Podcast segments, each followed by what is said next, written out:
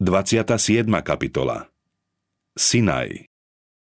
Pod vrchom Sinaj uzavrel izraelský národ zmluvu, ktorá ho navždy ovplyvnila. Len čo sa Izraelci pod Sinajom utáborili, Mojžiš dostal príkaz, aby vystúpil na vrch, kde sa mal stretnúť s Hospodinom. Vodca ľudu vyšiel na vrch po strmom a hrboľatom chodníku a priblížil sa k oblaku, ktorý naznačoval miesto Božej prítomnosti. Izrael sa mal dostať do úzkeho a zvláštneho vzťahu s Najvyšším. Mal byť národným spoločenstvom pod Božou vládou. Božie posolstvo, ktoré mal Mojžiš oznámiť ľudu, znelo: Vy sami ste videli, čo som urobil Egypťanom a ako som vás niesol na orlých krídlach a ako som vás priviedol k sebe. Ak ma budete teraz skutočne poslúchať a zachovávať moju zmluvu, budete mi vlastníctvom medzi všetkými národmi, lebo celá zem je moja. Vy mi budete kňazským kráľovstvom a svätým národom. Mojžiš sa vrátil do tábora, dal zavolať všetkých starších z Izraela a opakoval im Božie posolstvo. Oni odpovedali: Chceme vykonať všetko, čo povedal Hospodin. Tým uzavreli posvätnú zmluvu s Bohom a zaviazali sa, že ho prijímajú za svojho vládcu a v istom zmysle sú mu oddanými služobníkmi. Mojžiš potom znova vystúpil na vrch a Hospodin mu povedal: Ja prídem k tebe v hustom oblaku, aby ľud počul, keď budem hovoriť s tebou, a aby ti verili na veky. Keď Izraelci cestou narážali na prekážky, reptali proti Mojžišovi a Áronovi a obviňovali ich, že zástupy Izraelcov vyviedli z Egypta len preto, aby ich zahubili. Boh chcel Mojžiša poctiť pred Izraelcami a naznačiť, že majú plne dôverovať jeho radám. Boh hodlal oznámiť svoj zákon za majestátnych a úžasných okolností, čo malo byť potvrdením Božej vznešenosti. Ľud mal pamätať, že všetko, čo súvisí s bohoslužbou, treba mať v najväčšej úcte. Hospodin povedal Mojžišovi: Choď k ľudu, posväť ich dnes i zajtra, nech si operú svoj odev a nech sú pripravení na tretí deň. Lebo na tretí deň pred očami celého ľudu zostúpi Hospodin na vrch Sinaj. Tieto tri dni mali všetci využiť na slávnostnú prípravu, skôr než vystúpia pred Hospodina. Musia byť čistí a nečistoty musia zbaviť aj svoj odev. Mojžiš upozornil Izraelcov aj na ich hriechy, preto sa mali kajať, postiť a modliť, aby aj srdcia mali očistené od každej neprávosti. Prípravy sa uskutočnili podľa pokynu a Mojžiš podľa Božieho príkazu nariadil, aby okolo vrchu spravili ohradu. Na posvätnú pôdu nemal vstúpiť ani človek, ani zviera, lebo opovážlivý výstup či len dotyk mohol znamenať okamžitú smrť. Na tretí deň z rána všetok ľud upieral svoj pohľad na vrch. Jeho vrchol pokrylo tmavé mračno, ktoré ďalej hustlo a temnelo. Oblak sa znižoval a celý vrch zahalil desivým tajomstvom. Potom zaznel zvuk trúby, ktorý upozorňoval, že prichádza Hospodin. Mojžiš zaviedol ľud až na úpätie vrchu. Z hustej mrákavy vyšľahli prudké blesky a zaznelo hromové dunenie, ktoré sa od okolitých vrchov znásobenou ozvenou vracalo späť. Celý vrch Sinaj bol zahalený dymom, pretože Hospodin zostúpil naň v ohni a jeho dym vystupoval ako dym z pece a celý vrch sa veľmi otriasal. Zhromaždený ľud videl, že zjav Hospodinovej slávy pred očami Izraelcov bol na temení vrchu ako stravujúci oheň. Zvuk trúby znel stále silnejšie. Znamenia Božej prítomnosti boli také desivé, že zástupy Izraelcov sa chveli strachom a padali na tvár pred Hospodinom. Aj Mojžiš povedal: "Zľakol som sa a trasiem sa." Hrmenie potom prestalo, zmlkol zvuk trúb a zem sa upokojila. Nastala chvíľa slávnostného ticha a v tom zaznel Boží hlas. V sprievode svätých anielov prehovoril z hustej tmy, ktorá ho zahaľovala. Z vrchov končiara Hospodin oznámil svoj zákon. Mojžiš tento výjav zaznamenal takto: Hospodin prišiel zo Sinaja a zažiaril im zo Seíru. Zjavil sa v jase od vrchu Páran a prišiel do Meríby pri Kádeši. Po jeho pravici bol planúci oheň. V skutku miluješ svoj ľud. Všetci jeho svätí sú v tvojej ruke. Kladú sa k tvojim nohám, budú sa učiť z tvojich slov. Hospodin sa zjavil v údesnom majestáte nielen ako sudca a zákonodarca, ale aj ako milosrdný ochranca svojho ľudu. Ja som Pán, tvoj Boh, ktorý ťa vyviedol z egyptskej krajiny, z domu otroctva. Ten, ktorého Izraelci poznali ako svojho vodcu a vysloboditeľa, ktorý ich vyviedol z Egypta, razil im cestu morom a premohol faraóna s jeho vojskom, čím dokázal, že prevyšuje všetkých egyptských bohov, ten teraz oznamuje svoj zákon. Desatoro. Oznámený zákon patril nielen Izraelcom. Ich však Boh poctil tým, že ich určil za strážcov a opatrovníkov svojho zákona, ale zákon mali opatrovať ako posvätný odkaz celému svetu. Prikázania Desatora potrebuje celé ľudstvo. Všetci sa z nich majú učiť a podľa nich aj žiť. Desať stručných, výstižných a smerodajných príkazov vystihuje povinnosti človeka k Bohu a k blížnym. Všetky prikázania vychádzajú zo základnej zásady lásky. Milovať budeš Pána, svojho Boha, z celého svojho srdca, z celej svojej duše, zo všetkých svojich síl a z celej svojej mysle a svojho blížneho ako seba samého. V desiatich prikázaniach sú tieto zásady podrobnejšie rozvedené a prispôsobené podmienkam ľudí. Nebudeš mať iných bohov okrem mňa. Hospodin, nestvorené, večne existujúce bytie, zdroj a udržiavateľ všetkého, je jediný, komu patrí zvrchovaná úcta a velebenie. Človekovi sa zakazuje, aby svoju lásku a službu prednostne venoval niečomu inému. Ak holdujeme čomukoľvek, čo našu lásku k Bohu oslabuje alebo nám bráni slúžiť Bohu, potom si z toho robíme božstvo. Neurobíš si modlu ani nejakú podobu toho, čo je hore na nebi, alebo dolu na zemi, alebo vo vode pod zemou. Nebudeš sa im klaňať ani uctievať ich.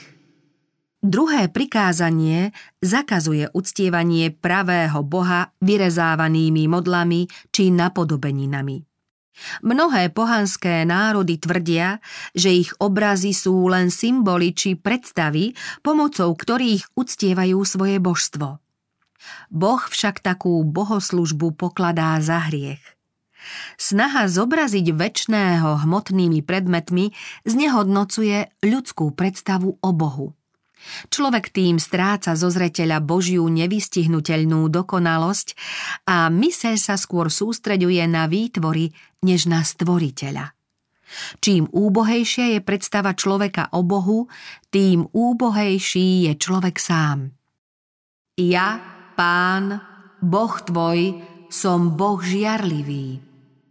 Úzky a posvätný vzťah Boha k jeho ľudu vystihuje symbol manželstva. Modlárstvo je podľa toho duchovným cudzoložstvom a Boží odpor voči modlárstvu písmo výstižne označuje výrazom žiarlivosť. ktorý neprávosti otcov trestce na deťoch do tretieho a štvrtého pokolenia u tých, čo ma nenávidia. Deti musia nevyhnutne znášať následky neprávosti rodičov. Nie sú však trestané za vinu svojich rodičov, ak sa nepodieľajú na ich hriechoch. Deti však obvykle kráčajú v šľapajach svojich rodičov. V dôsledku dedičných sklonov a pod vplyvom príkladu zvyknú deti pokračovať v hriechoch svojich rodičov. Nie len nesprávne sklony, zvrátené záľuby a nedostatok mravnosti, ale aj telesné choroby a deformácie sa ako dedičstvo prenášajú z rodičov na deti až do tretieho či štvrtého pokolenia. Poznanie tejto desivej skutočnosti by malo človeka prebudiť a odvrátiť od hriešneho spôsobu života. Milosrdenstvo však preukazujem až do tisíceho pokolenia tým, čo ma milujú a príkazy moje zachovávajú. Druhé prikázanie zakazuje uctievať falošných bohov, čím súčasne prikazuje uctievať Boha pravého. Tým, čo mu verne slúžia, sľubuje milosrdenstvo do tisíceho pokolenia, teda nielen do tretieho či štvrtého pokolenia, ako je to v prípade nekajúcich hriešnikov, ktorých stihne Boží hnev. Nevezmeš mena Pána, Boha tvojho nadarmo, lebo Pán nenechá bez trestu toho, kto bude brať meno jeho nadarmo. Toto prikázanie nezakazuje len falošnú prísahu a obvyklé zlorečenie, ale aj ľahkovážne a bezmyšlienkovité vyslovovanie Božieho mena bez zreteľa na vážnosť jeho významu. Boha zneuctievame zbytočným vyslovovaním Božieho mena vo všedných rozhovoroch, odvolávaním sa na ňo v malichernostiach a častým neuvážlivým opakovaním jeho mena. Sveté a hrozné je jeho meno. Všetci by sa mali zamyslieť nad Božím majestátom, nad jeho čistotou a svetosťou, aby si uvedomili jeho vznešenosť. Jeho sveté meno by mali ľudia vyslovovať s najväčšou úctou a posvetnou bázňou. Spomni na sobotňajší deň, aby si ho zasvetil. Šesť dní pracuj a vykonávaj svoju robotu, siedmeho dňa je však sobota Pána, Boha tvojho. Vtedy nebudeš konať nejakú prácu ty sám a ani tvoj syn alebo tvoja dcéra, ani tvoj sluha alebo tvoja slúžka, alebo tvoj dobytok, alebo cudzinec, ktorý býva v tvojich bránach. Lebo za šesť dní stvoril Pán nebo a zem, more a všetko, čo je v nich, v siedmy deň však odpočíval. Preto Pán požehnal a zasvetil ho. Zachovávanie soboty nie je ničím novým. Bolo ustanovené už pri stvorení. Sobotu treba zachovávať na pamiatku stvorenia. Prikázanie predstavuje Boha ako stvoriteľa neba a zeme a tým odlišuje pravého Boha od všetkých nepravých božstiev. Všetci, čo zachovávajú siedmy deň, dokazujú, že uctievajú Hospodina. Sobota je teda znamením, že kým človek žije na zemi, patrí Bohu a má mu slúžiť. Štvrté prikázanie je medzi ostatnými desiatimi jediným prikázaním, v ktorom sa uvádza meno zákonodarcu i jeho titul. Je to jediné prikázanie, v ktorom sa uvádza, z akej moci pochádza zákon. Tým teda zahrňa Božiu pečať, ktorú Boh vtlačil svojmu zákonu na dôkaz jeho pravosti a záväznosti. Boh dal ľuďom šesť dní na prácu a vyžaduje, aby svoju prácu urobili v priebehu týchto šiestich pracovných dní. Vykonať neodkladnú povinnosť a urobiť skutok milosrdenstva sa v sobotu dovoľuje, pretože o chorých a trpiacich sa treba starať neprestajne. Prísne sa však treba vystríhať práce nepotrebnej. Ak zdržíš pre sobotu nohu svoju, aby si v deň môj svätý nerobil, čo sa ti zachce, A volať budeš sobotu rozkošou, svätý deň Pánov, hodným úcty a uctíš si ho, že nebudeš konať cesty svoje, vyplňať svoju vôľu a hovoriť reči, budeš sa kochať v Pánovi. Tých, čo v sobotu rozmýšľajú o svojich obvyklých záležitostiach alebo plánoch, Boh pokladá za priestupníkov svojho zákona, ktorí v sobotu pracujú. Ak sobotu zachovávame verne, potom ani myšlienkam nesmieme dovoliť, aby sa zaoberali všednými pozemskými záležitosťami. Toto prikázanie sa týka každého, s kým prichádzame do styku. Členovia domácnosti by mali v posvätný sobotný deň odložiť všetky svoje svetské záležitosti, spoločne uctievať Boha a slúžiť mu. Cti otca svojho a matku svoju, aby si dlho žil na zemi, ktorú ti dá Pán, Boh tvoj. Rodičia si právom zaslúžia väčšiu lásku a úctu, než akú preukazujeme voči ostatným ľuďom. Sám Boh, ktorý uložil rodičom zodpovednosť za deti a zveril im starostlivosť o ne, určil tiež, aby deťom v ich útlom veku zastupovali Boha. Kto odmieta právoplatnú autoritu svojich rodičov, odmieta aj Božiu zvrchovanosť. Podľa piateho prikázania majú deti preukazovať svojim rodičom nielen úctu a poslušnosť, ale aj lásku, prívetivosť, ohľaduplnosť v ich starostiach, dobropovestnosť i pomoc a útechu v starobe. Toto prikázanie pamätá aj na úctu k duchovným a k všetkým ostatným, ktorým Boh zveril určitú právomoc. Apoštol hovorí: to je prvé prikázanie s prisľúbením. Pre Izraelcov, ktorí sa tešili na skorý príchod do Kanánu, to bol prísľub, že poslušní sa budú tešiť z dlhého života v tejto dobrej krajine. Tento prísľub má však aj širší význam a zahrňa celý Boží Izrael, ktorému Boh sľubuje večný život na zemi obnovenej, zbavenej zlorečenstva hriechu. Nezabiješ.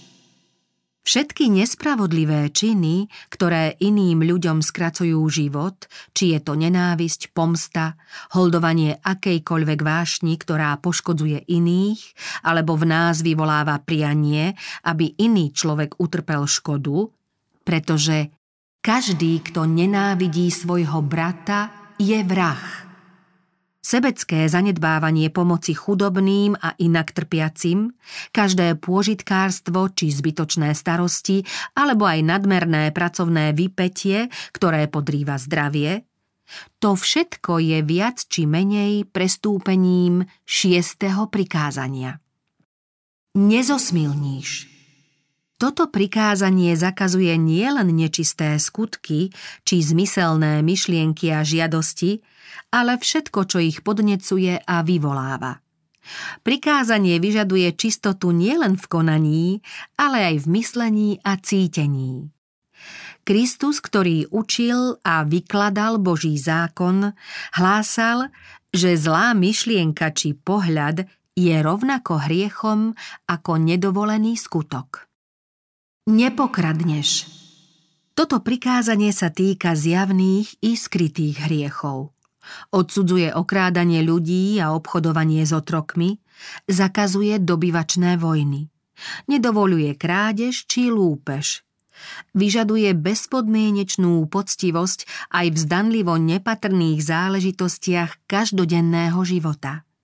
Zakazuje klamstvo v obchodovaní a požaduje vyplácanie spravodlivej mzdy a zaplatenie spravodlivého dlhu. Podľa tohto prikázania každý pokus o využitie nevedomosti, slabosti, neopatrnosti alebo nešťastia iných pre vlastný prospech je v nebeských knihách zaznamenaný ako podvod. Nevyslovíš krivé svedectvo proti svojmu blížnemu. Toto prikázanie má na zreteli akékoľvek klamstvo, či snahu alebo zámer oklamať blížneho. Lož je prejavom úmyslu niekoho podviesť. Mrknutím oka alebo posunkom, výrazom tváre, možno klamať práve tak ako slovom. Každá zámerná nadsázka, každý posunok či výmysel, ktorý má vyvolať mylný alebo zveličený dojem, ako aj oznamovanie pravdivých skutočností spôsobom, ktorý iných zavádza, je lož. Toto prikázanie zakazuje akúkoľvek snahu o poškodenie dobrého mena nášho blížneho, či už nesprávnym podaním alebo šírením nesprávnych domnienok, ohovárok alebo výmyslov. Aj zámerné zamlčanie pravdy, ktoré môže iných poškodiť, je prestúpením deviateho prikázania. Nepožiadaš domu blížneho svojho, ani nepožiadaš manželku blížneho svojho, ani sluhu jeho, ani slúžku jeho, ani vola, ani osla, ani ničoho, čo blížneho tvojho je. Desiate prikázanie siaha na koreň všetkých hriechov, lebo zakazuje sebecké žiadosti ako prameň hriešnych skutkov. Kto poslúcha Boží zákon, ten si nepripustí hriešnú túžbu po niečom, čo patrí inému, a nepreviní sa voči blížnemu. Tak znejú posvetné príkazy Desatora, oznámené v blízkaní, hromobití a v obdivuhodných prejavoch moci a majestátu nebeského zákonodarcu. Boh sprevádzal vyhlásenie svojho zákona úkazmi svojej moci a slávy, aby jeho ľud na túto chvíľu nikdy nezabudol a aby pamätal na úctu k tvorcovi zákona, stvoriteľovi neba a zeme. Boh chcel ukázať všetkým ľuďom posvetnosť, význam a stálosť svojho zákona. Zákon lásky. Izraelci boli vyľakaní. Zdalo sa im, že desivá moc Božieho prejavu ich zničí. Keď im bol zjavený slávny zákon Božej spravodlivosti, prvýkrát si pred tvárou svätého Boha jasne uvedomili odpornú povahu hriechu i vlastnú vinu. Prestrašení v posvetnej bázni odstupovali od vrchu a povedali Mojžišovi: Ty nám rozprávaj a budeme ťa počúvať. Nech nehovorí s nami Boh, aby sme nepomreli. Mojžiš na to odpovedal ľudu: Nebojte sa, veď Boh prišiel preto, aby vás skúšal, aby ste sa ho obávali a nehrešili. Ľud stál obďaleč a s hrôzou sledoval, ako sa Mojžiš priblížil k mraku, v ktorom bol Boh. Myseľ zaslepeného, otroctvom a pohanstvom otupeného ľudu nebola ešte pripravená na plné ocenenie prenikavých zásad desiatich Božích prikázaní. Ak ľud mal lepšie pochopiť a osvojiť si zásady Desatora, potreboval ďalšie predpisy, ktoré objasňovali a upresňovali zásady desiatich príkazov.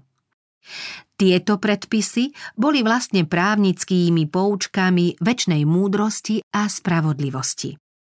Podľa nich mali sudcovia vynášať rozsudky. Tieto ustanovenia, na rozdiel od Desatora, dostal len Mojžiš, ktorý ich potom oznámil ľudu. Prvý z týchto zákonov sa týkal otrokov. Dávnovekí sudcovia niekedy predávali do otroctva zločincov a veritelia svojich dlžníkov. Mnohých aj bieda doviedla k tomu, že predali seba, prípadne aj svoje deti. Izraelec však nesmel byť predaný do celoživotného otroctva. Podľa zákona smel byť otrokom len šesť rokov. V siedmom roku musel byť prepustený na slobodu. Lúpež, úmyselné zabitie a vzbúra proti autorite rodičov sa mali trestať smrťou. Bolo dovolené držať otrokov neizraelského pôvodu. Ich život i osobnosť boli však nedotknuteľné. Vražda otroka musela byť potrestaná. Ak pán spôsobil svojmu otrokovi zranenie či stratu čo len jediného zuba, otrok mal právo byť prepustený. Aj Izraelci boli kedysi otrokmi, preto nesmú s otrokmi zaobchádzať kruto a nesmú ich utláčať. Kruto sa k ním totiž správali ich egyptskí páni. Spomienka na vlastnú trpkú porobu im pomôže vcítiť sa do postavenia otrokov, byť k ním vľúdnymi a súcitnými a zaobchádzať s nimi tak, ako by chceli, aby sa zaobchádzalo s nimi samými. Obzvlášť mali dbať o vdovy a siroty pre ich bezmocnosť. Hospodin povedal: Ak im ukrivdíš a oni budú ku mne volať, ja istotne počujem ich volanie a môj hnev vzblkne a ja vás budem mečom zabíjať. Potom vaše ženy budú vdovami a vaše deti sirotami. Cudzincov, ktorí sa pripojili k Izraelcom, treba chrániť pred krivdami a útlakom. Neutláčaj cudzinca. Sami viete, ako mu to padne, veď aj vy ste boli cudzincami v egyptskej krajine. Od chudobných sa zakazuje brať úžernícke úroky. Ak chudobný človek dal do zálohu odev alebo prikryvku, musel to do západu slnka dostať späť. Ukradnutú vec musí zlodej nahradiť dvojnásobne. Sudcov a správcov si treba ctiť. Sudcovia nesmú porušovať právo, podporovať nespravodlivosť či brať úplatky. Zakazuje sa osočovanie a ohováranie.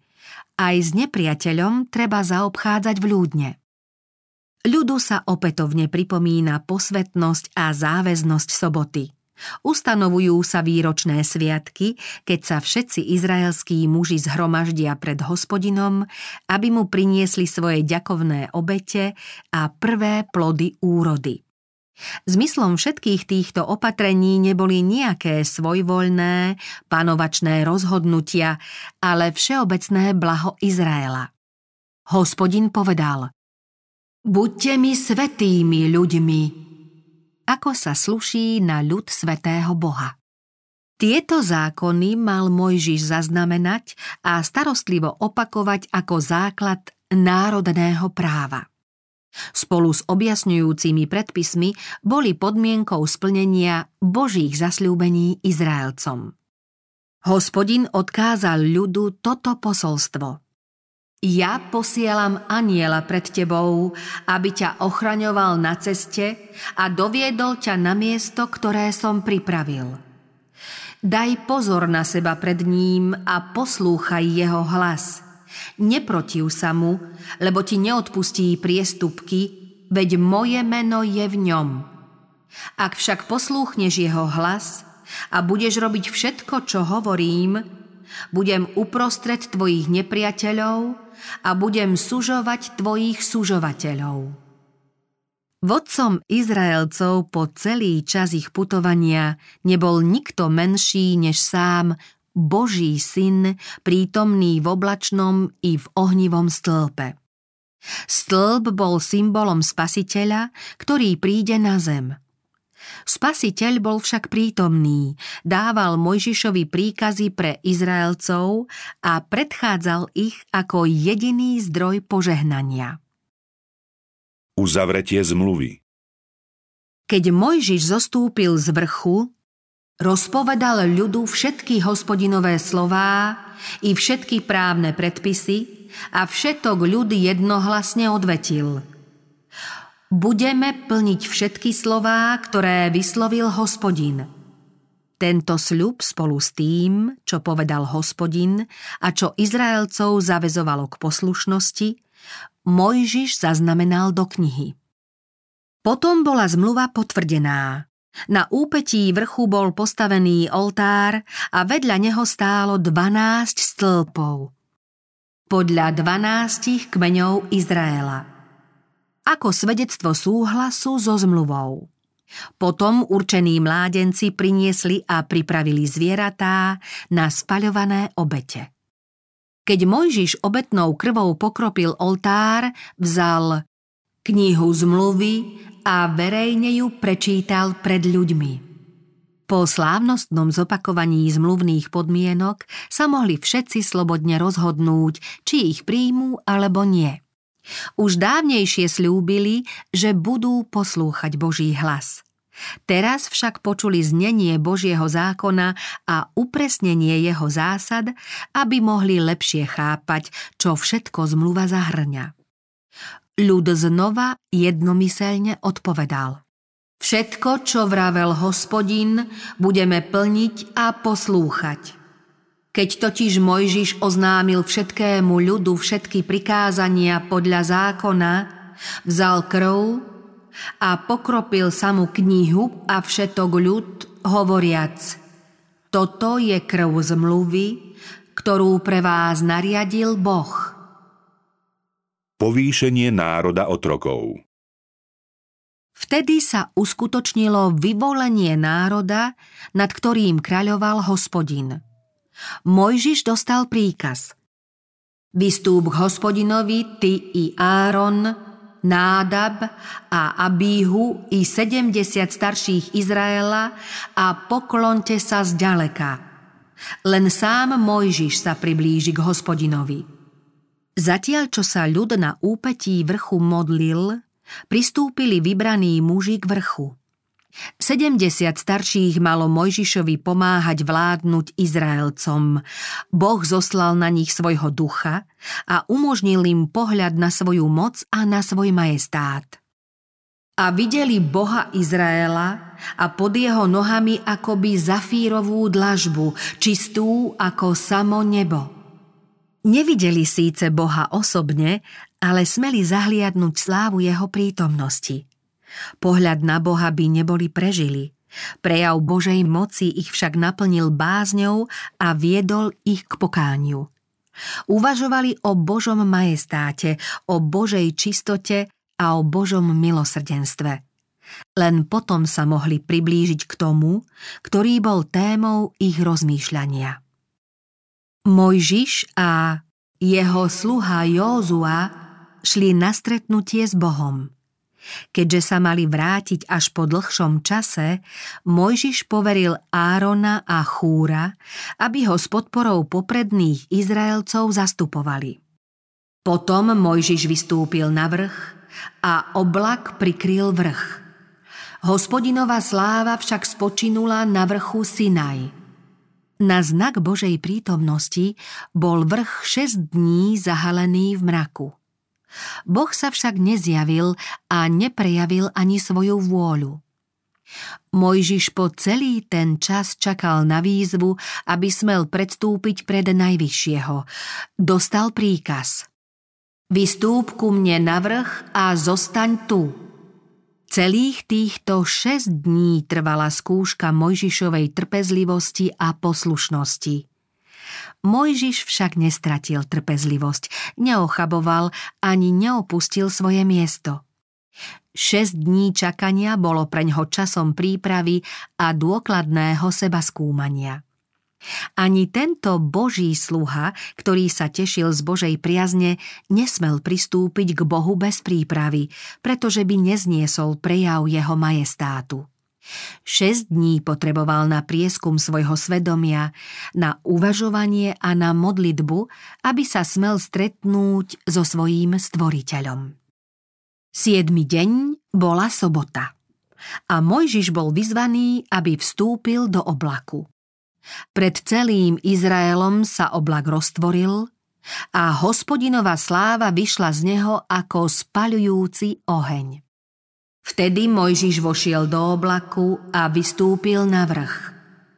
Mojžiš bol na vrchu štyridsať dní a štyridsať nocí. Okrem šiestich prípravných dní bol Mojžiš na vrchu štyridsať dní. V dňoch prípravy bol s ním Józua, spolu jedli mannu a pili z potoka, ktorý vyteká z vrchu. Józua však nešiel s Mojžišom do oblaku, zostal bokom a očakával Mojžišov návrat. Jedol a pil, zatiaľ čo Mojžiš sa celých štyridsať dní postil. Mojžiš dostal na vrchu príkaz, aby dal postaviť svetiňu, v ktorej sa zvláštnym spôsobom prejaví Božia prítomnosť. Boží príkaz znel: Nech mi postavia svetiňu a budem bývať uprostred nich. Tretíkrát bolo zdôraznené svetenie soboty. Hospodin vyhlásil: Nech je ona na večné znamenie medzi mnou a Izraelcami, aby sa poznalo, že ja som Pán, ktorý vás posvecuje. Zachovávajte moju sobotu, nech vám je svetou. Kto by v nej konal prácu, nech je taký človek spomedzi svojho ľudu vyhubený. Keď Mojžiš dostal príkaz, aby neodkladne dal postaviť bohoslužobný stan, ľudia sa mohli nazdávať, že vzhľadom na naliehavú potrebu svetostánku budú môcť na jeho stavbe pracovať aj v sobotu a že im nezachovanie soboty bude odpustené. Dostali však výstrahu, aby sa takéhoto omylu nedopustili. Ani taká posvetná úloha, akou je naliehavá stavba zvláštneho diela pre Pána, nesmie ich zviesť k tomu, aby svätý Boží deň odpočinku znesvetili. Odvtedy bol ľud poctený stálou prítomnosťou svojho kráľa. Prebývať budem uprostred Izraelcov a budem ich Bohom. Bude to miesto posvetené mojou slávou. Takéto uistenie dostal Mojžiš. Hospodin mu ako symbol svojej moci a stelesnenie svojej vôle dal opis Desatora, vyritý prstom samého Boha na dvoch kamenných doskách, ktoré mali byť ako oko v hlave chránené v svetostánku, ktorý postavia ako viditeľné bohoslužobné miesto. Zo svojho bývalého otrockého postavenia bol Izrael povýšený nad všetky národy a stal sa predmetom zvláštnej starostlivosti kráľa kráľov. Boh vyčlenil Izraelcov spomedzi ostatného sveta, aby im mohol zveriť sveté poslanie. Urobil z nich strážcov svojho zákona. Podľa Božieho zámeru mali Izraelci zachovať medzi ľuďmi poznanie Boha. Takto malo nebeské svetlo osvecovať svet pohrúžený v temnote a všetky národy mali počuť hlas, ktorý ich vyzýval, aby sa zriekli modloslužby a slúžili živému Bohu. Ak bude Izrael verný svojmu poslaniu, bude mocným národom na svete. Boh bude Izraelcov chrániť a povýši ich nad všetky národy. Prostredníctvom nich sa svetu zjaví Božie svetlo a pravda. Pod Božou prozreteľnou a svetou vládou budú príkladom celému svetu, že uctievanie Boha prevyšuje všetky podoby modlárstva.